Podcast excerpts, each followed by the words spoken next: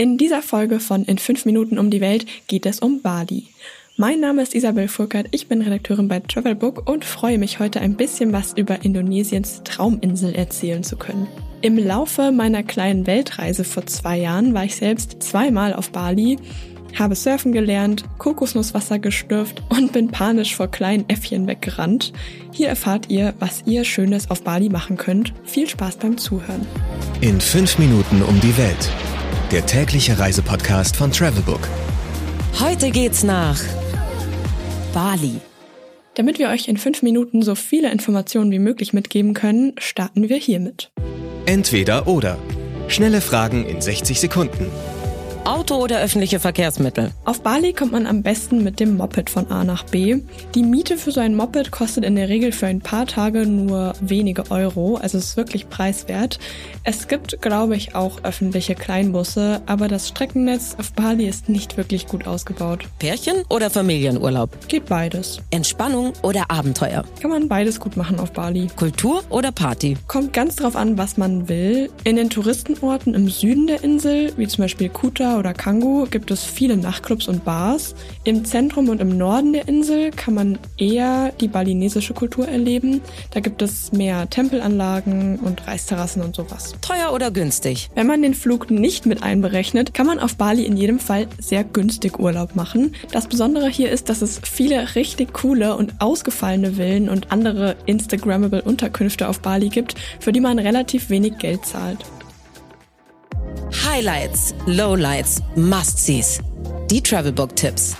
Was ist ein Highlight?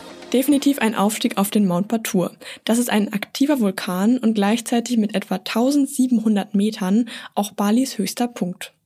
Man kann verschiedene Touren auf den Berg buchen mit Transport und Guide.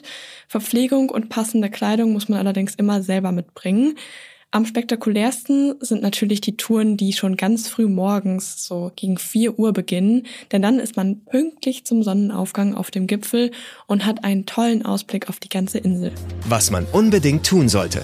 Surfen und Tauchen. Auf Bali bzw. um Bali herum gibt es viele tolle Tauch- und Schnorchelspots. Fast ganzjährig kann man hier an verschiedenen Orten mit Mantas schwimmen, zum Beispiel in der Manta Bay. Es gibt aber auch sogenannte versunkene Gärten vor der Küste Balis. Dabei handelt es sich um Skulpturenlandschaften, die mit Absicht auf den Grund des Meeres gebracht wurden, damit sich dort Korallenriffe bilden können. Und da kann man eben auch schnorcheln.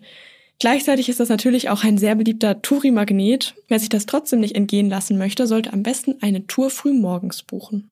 Und zum Surfen im Süden Balis sind direkt einige tolle Surfspots, beispielsweise der Kuta Beach oder die Strände von Kangu und Uluwatu. Wir haben damals in Kuta zu zweit für 10 Euro zwei Stunden mit einem privaten Surflehrer gebucht und waren sehr zufrieden. Uns wurden auch Surfboards und Ausrüstung bereitgestellt, die wir den ganzen Tag lang benutzen durften.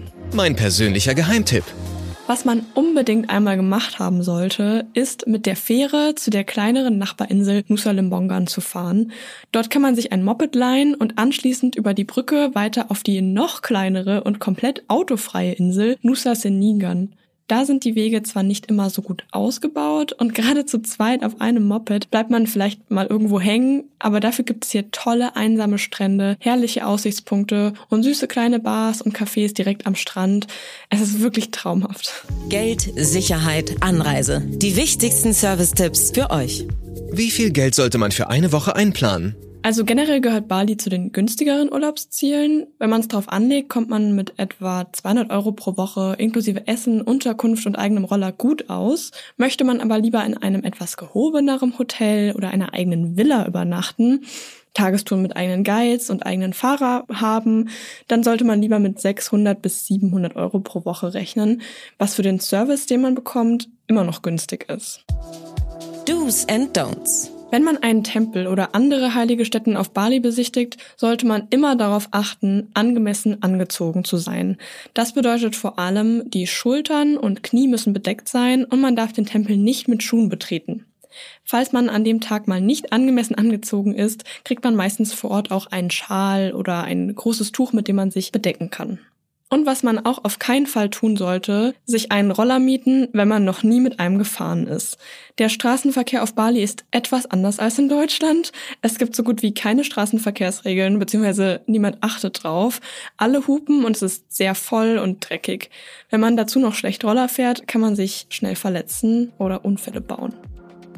Das war's mit dieser Folge in 5 Minuten um die Welt, dem täglichen Reisepodcast von Travelbook. Ich hoffe, ich konnte euch ein bisschen für das indonesische Inselparadies Bali begeistern. Zum Schluss folgt noch ein 15 Sekunden langer Mini-Urlaub mit akustischen Eindrücken aus Bali. Ich bin Isabel Furkert und hoffe, euch hat diese Folge gefallen. 15 Sekunden Auszeit